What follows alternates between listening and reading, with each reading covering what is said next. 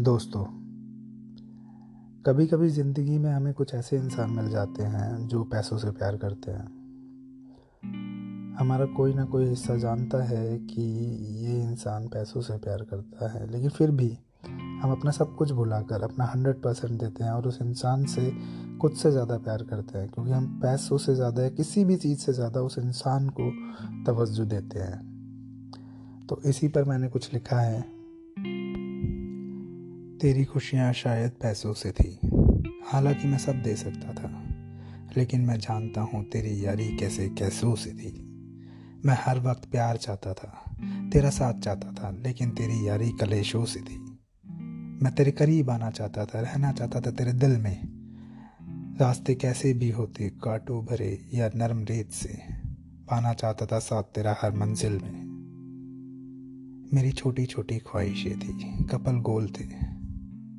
पर याद है मुझे तेरी बताई वो हर बात, हर वादे, सब गोल मोल थे। मैं इंतज़ार करता रहा, लेकिन नहीं निकले तेरी जबा से वो बोल थे।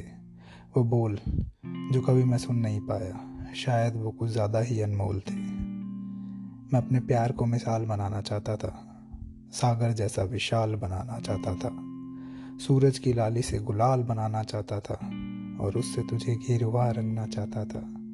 पर्वत सा अटल बनाना चाहता था, इस मोहब्बत पे प्यारी सी गज़ल बनाना चाहता था, तारों से तेरे पैरों की पायल बनाना चाहता था। लेकिन अफसोस, तेरे रास्ते धोखे के और मंजिलें झूठ की नींव पर टिकी थी। और मैं जानता हूँ मेरी कहानी भगवान ने एक अलग ही मूड में लिखी थी। उसकी मोहब्बत पैसों से थी, तभी उसकी वजह से मेरी इज़्ज़त बाज़ारों में बिकी थी। बस इसीलिए ज़माना मेरी मोहब्बत और तेरी बेवफाई याद करेगा। मेरे शहरों में मेरा नाम सुनहरे अक्षरों में और तेरी गलियों में तेरा नाम काले अक्षरों में लिखेगा।